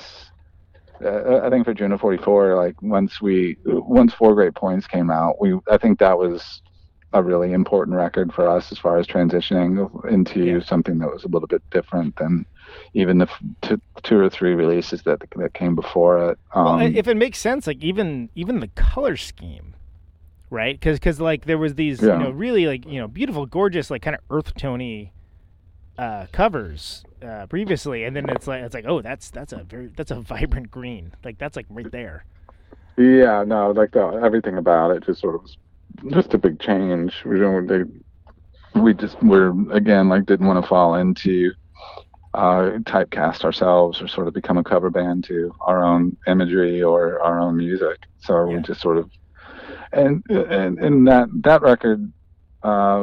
You know, like someone, I think it was an interview we did for Italy for the Revisionist record, but they asked me if I could choose of the records that I've put out, like which from each band, like which record it would be. And I think for June of 44, it would definitely be Four Great Points. That's my favorite of our 5 or 6 releases. And I think in Shipping News, what would it be for Shipping News? The last 2 just kill me. I love the Fly to the Field records, and I really love One Less Heartless to Fear, the live record. But I think that's more of a spiritual record for me in my brain. But yeah, you know, the those were sort of that moment where for both of those records for me creatively were records that sort of capture the sort of like the broader sort of like integrity and sort of intention of those projects. You know, they just sort of hold on to the specific energy that is immediately related to the time and to the place where those records were made. Well, Shipping News especially had a unique ability to be very intimate and then immediately expansive at the same time, and that's that can be a hard needle to thread. And there's certainly other bands that have done it, but I think that there was a certain specific thing of with that band that, you know, there's a lot of heart to it. Like not to put too fine a point on. Now, I'm not saying that like these other bands are heartless necessarily, but like it was like a deep emotionality sure to it. Yeah, that's a good word. I think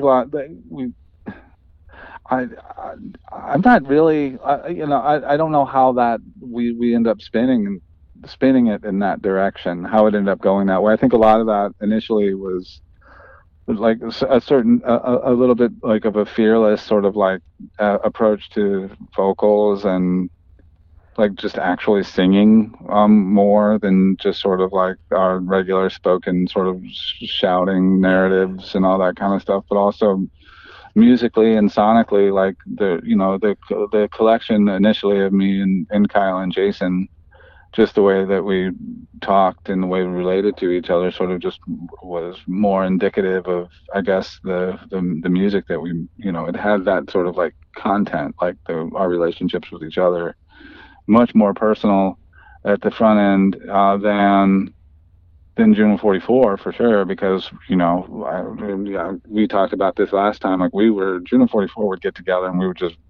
bash it out, and then we would leave each other for months on end. Right, you just get it all out in like one yeah one big session, and yeah, that's good. That's gonna have a very different vibe than something that is allowed to kind of grow. You get the growth chart on the wall where you mark the child's height, right?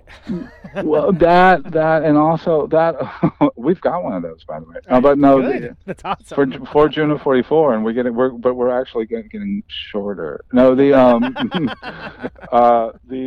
the thing is like the other part of it is that just the approach to writing, like in Shipping News, we really never. I think we only made one record in a proper studio. Like we were recording all that stuff at home or at Jason's house, Jason and Kyle's house in Louisville. So there was just a much more intentionally paced and much more patient sort of approach to making our records than with June of 44. And I think that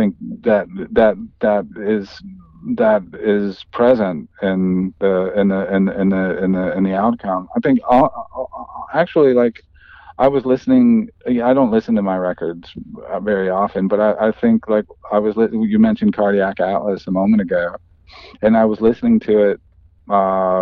The test pressing for the record maybe 2 months ago. I was like, there's some kind of like weird Shipping News moments going on in June of 44 on this song. Yeah. Like almost like sneakily, like subtle subterfuge. That was like the guitar tones and sort of the pace of the song and just sort of like not.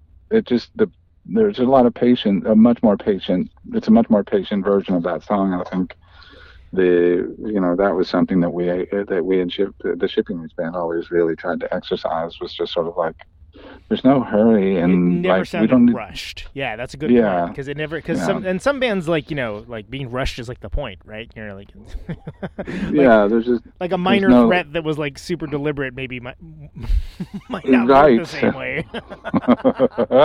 Although now I kind of want to hear that, but it's totally.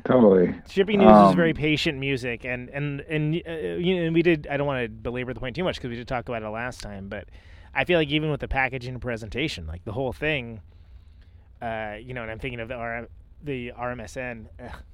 Oh, the single, like the single, the sewn packages. This is the stuff that's sewn in, where it was like, Jesus Christ. Like, it was a bad move. The first one of those.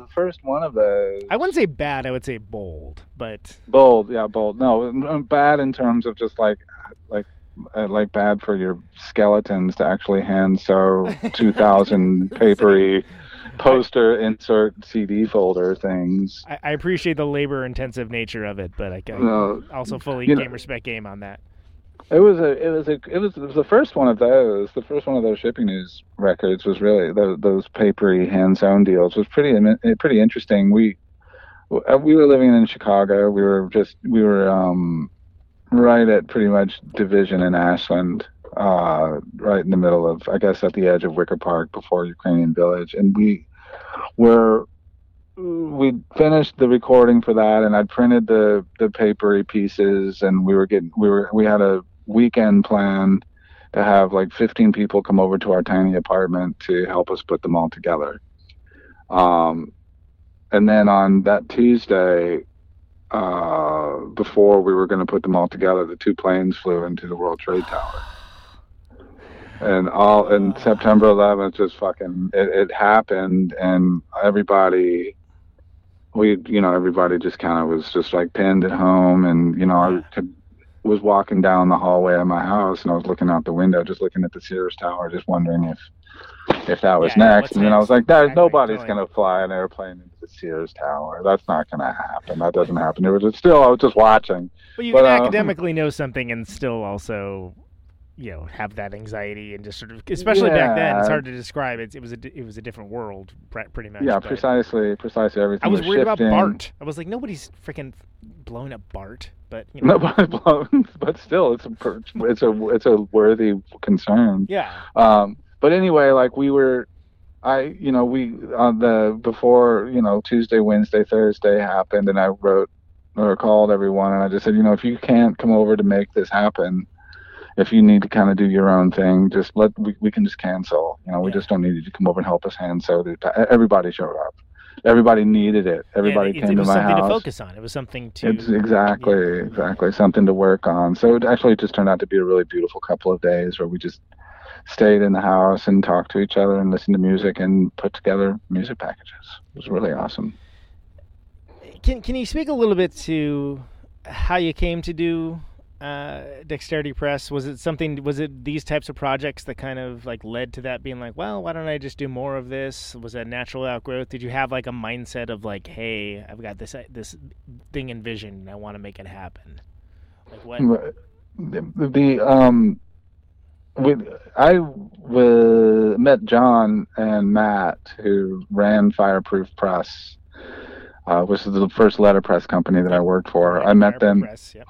Yeah, I met them in Kansas City when, which is where I met my wife as well. But we, 1990 was when we met. 1990 and 91. John was in the Cocktails with Archer Pruitt and Mark Greenberg. Yeah.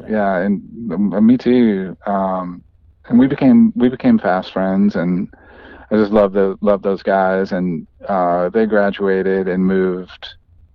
Matt and John moved the printing press to Chicago and started working on all kinds of just like smaller projects and just getting their feet wet. And then 92 or 93 happened, and maybe it was 91. They worked their first big record was that at Action Park. Was the first Shellac record, or maybe it was the Tortoise record. I think Tortoise came before that. It was the Tortoise record. But anyway, I when Carrie and I moved when Carrie and I moved to Chicago, I had just finished the first June of 44 record and was looking for less. I was looking for an interesting way to package the record that wasn't all plasticky, and I loved the way that the things that came out of John and Matt's studio looked. Everything that came out of Fireproof, gorgeous, I was like, I just really a huge fan and admirer of the work, and just walked in and sat down with some, at that point everything was done with mechanical artwork. I had a piece of paper and pens and photocopies and just started taping everything up and on paste up board, and they hired me maybe 3-4 weeks later. They hired me to work at the studio, and that was sort of the beginning of sort of my interest in the process of letterpress. That was the beginning of just sort of like getting into it, and then it just became sort of a consistent job for me for the spaces in between touring and making things or those sorts of deals. But it was really relaxed, and I just felt there's just some sort of like importance to the medium and just sort of like preserving a relatively extinct and archaic printing process, and the machines were attractive to me, the whole thing. And it almost seemed to sort of preface the modern aesthetic of you're not necessarily mass producing 100,000 of the same thing. You're making something that human hands touched each piece of, and that's a special thing for people to have. Yeah, and you said it. I think it was you said it just a moment ago. Like, you know, like you would see those records and you'd just be want to have it just because of the cover. You'd like right. It's like a book. It's like a it's like you just like look at that. You matchbook. You know. Yeah, like, all that stuff. So it's awesome. Just like the interest in the aesthetics of the just like that the hands-on sort of thing, the handmade and all of that tactile quality of letterpress was just really attractive to me, just personally. And that translates, you know, I think that translates as far as just like when you see an LP or a CD on a shelf that's made with that process. But, yeah, and we moved, Carrie and I stopped at Fireproof in 98 when Carrie and I moved to Philly for her to go to graduate school. And when we moved back, Fireproof had pretty much dissolved to just basically doing repressings. Of like records of larger girth. Like I moved back in and John had a 5,000 piece repressing of an Action Park and then a Tortoise repressing. And, within a matter of year, within a year of that, I just decided and John decided that it didn't make really that much sense for him just to be handing me these repressings and he never even would see the job. I'd be going to pick up the packages and print on the packages, take them to the die cutter, and then take them to drop them off at Touch and Go or wherever, or take them to UPS or whatever it was. It wasn't really, it was just like, I'm just going to start a business and I'll absorb whatever work that John, I'll just start doing it myself. So that's the beginning of Dexterity Press. And for the first 10 years that the shop was in business, from 2001 through 2010, all we worked on at the studio was other people's things. I would work on, or my own records, but I never really treated the shop like an art studio. It was more of a production press. I was working on large scale packaging projects or editioning fine art for one of our bigger clients is a gallerist that's in Tokyo, and we just edition artwork for them. So a lot of those sorts of things were happening. But what was really great about the print shop for when we moved to the Northeast was that, I'd already established studio space for it. We just basically pulled the press off of the truck and put it into a studio here, and I just started working immediately. But hit the ground running. yeah, exactly. There was no time not to, But Carrie, I think I was working on a thing for The Swell Season. It was the first thing we printed in our studio in New Haven was a poster series for that band, The Swell Season, which was pretty fun. But Carrie compelled me and pushed me to sort of start utilizing the studio as an art space as well. Just and just started making my own things there, and I couldn't have come at a better time. I just started making all kinds of my own print work alongside all of the the regular work that we had at the studio. I mean, albeit not as much, because I just would try to fit art projects in between actual paid gigs. But as as we proceeded, the art stuff started to generate a modest stream of income as well, just selling prints for like 20, 30, 40 bucks, not like a ton of money, but, signed edition sort of things. But yeah, it was extremely consistent, and it's been extremely generous as far as allowing me the luxuries to sort of kind of come and go from it. Yeah. And interestingly, we were in, we when we returned from recording the vocals and recording vocals and just doing all the overdubs and stuff for the Revisionist record at the middle of January, I came home and I had work set up for the studio through August through now. So I was 7 or 8 months out with LP jackets and stuff for myself. I just had consistent work all the way through now. But with the pandemic, about 80% of that just disappeared by the beginning of May.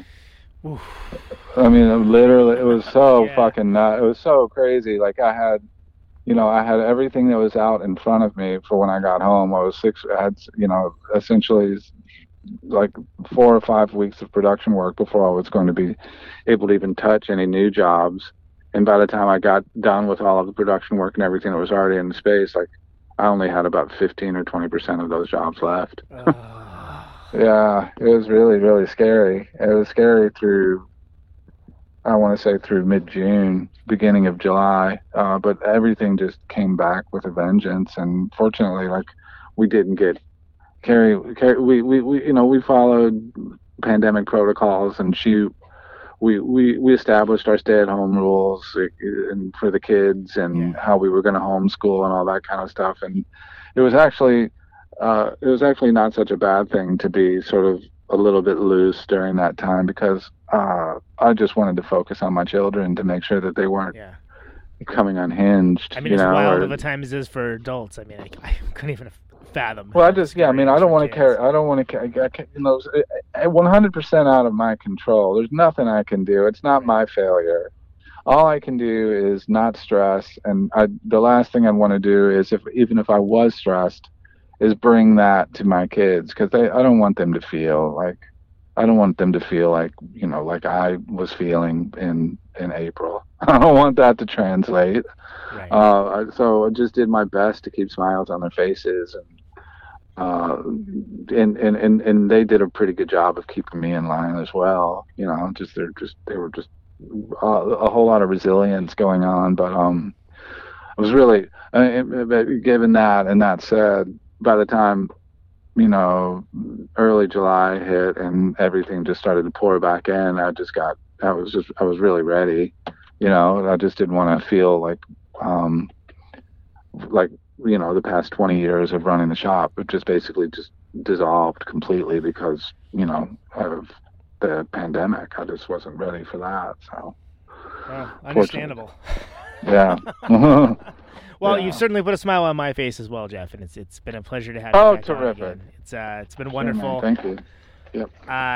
Really appreciate talking to you, hearing about everything. I can't remember if we did this last time, but even if we did, the answer may be different. But end of the show, I ask people, why do you do what you do? I don't really have a choice. It's just sort of something it's like a circuitous question, but at the end of the day, I think it's just a matter of like there's certain things that in the back of my brain that I just would have to push out of my system. I just have to get it out of there. So yeah, I think it's more just a matter of sort of just like exposing myself, I suppose. Well, I can't believe I'm saying this sentence, but I'm glad you exposed yourself. Oh, well, not like that. Ew. Well, okay, great. And that's beautiful. On that note, all right, Conan, thank you so much, man. And listen, let's catch up again sometime soon. Yeah, we will make it 2 years for the next one. And I really appreciate your time, and stay safe, man. All right, man. Take care. You too. Bye-bye. All right, brother. Bye. Oh, there he goes, Jeff Mueller, the cool guy. Great having that dude on. That is a dude that has done a lot of stuff in a good way. DexterityLetterpress.com. Can you hear me now? For all his excellent work.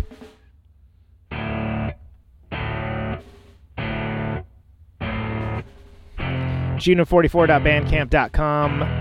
That's that revisionist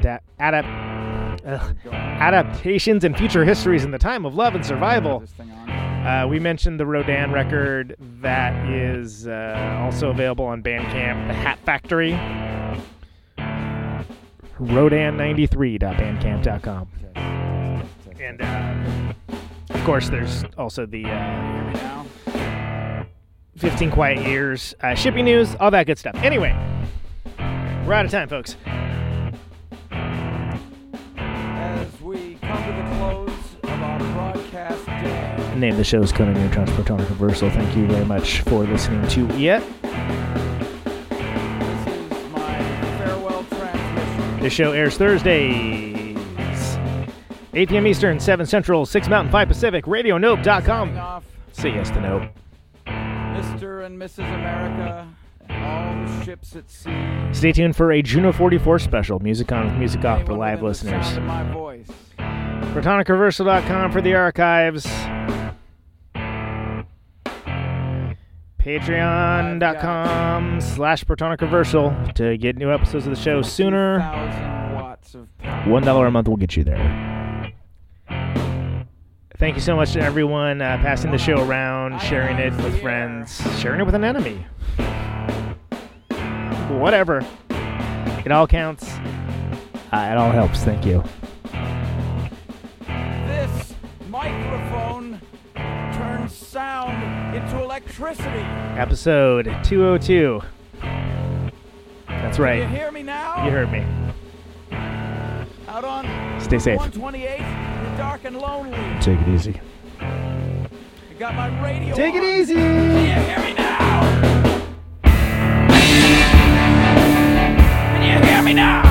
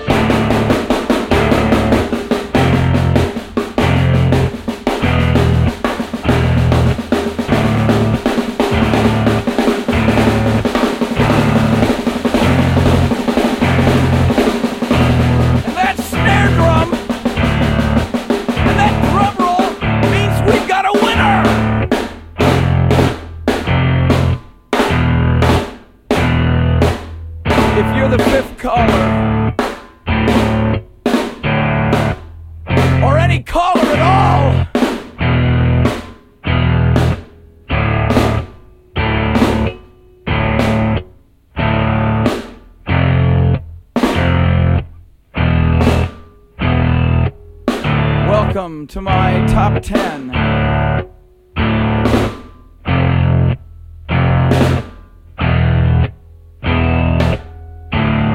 I'd like to thank our sponsor, but we haven't got a sponsor. Not if you were the last man on earth. She was prepared to prove it. This one goes out to a special girl.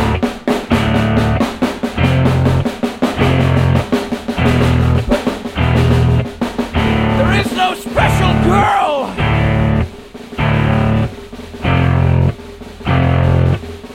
It's the end of radio. The last announcer plays the last record. The last what? Leaves the transmitter. Circles the globe in search of a listener. Can you hear me now? Can you hear me now?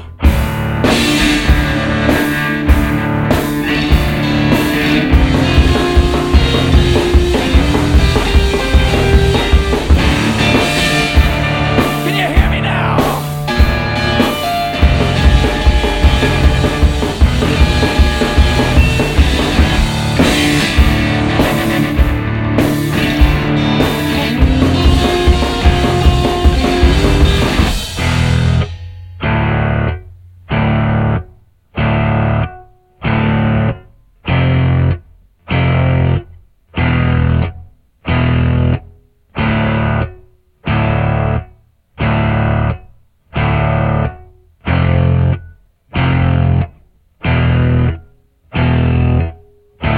Really broadcasting if there's no one there to receive. It's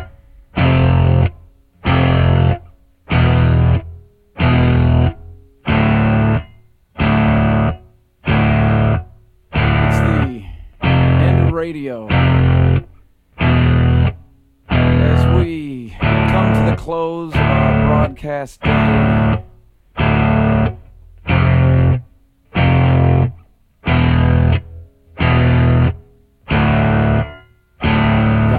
radio.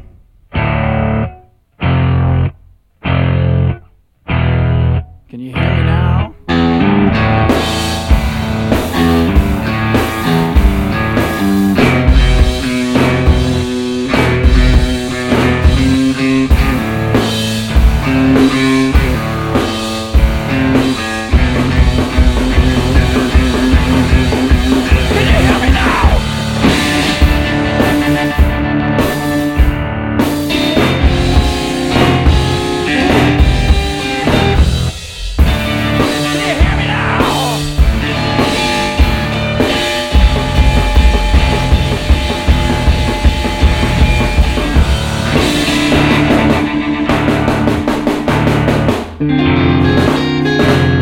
Yeah.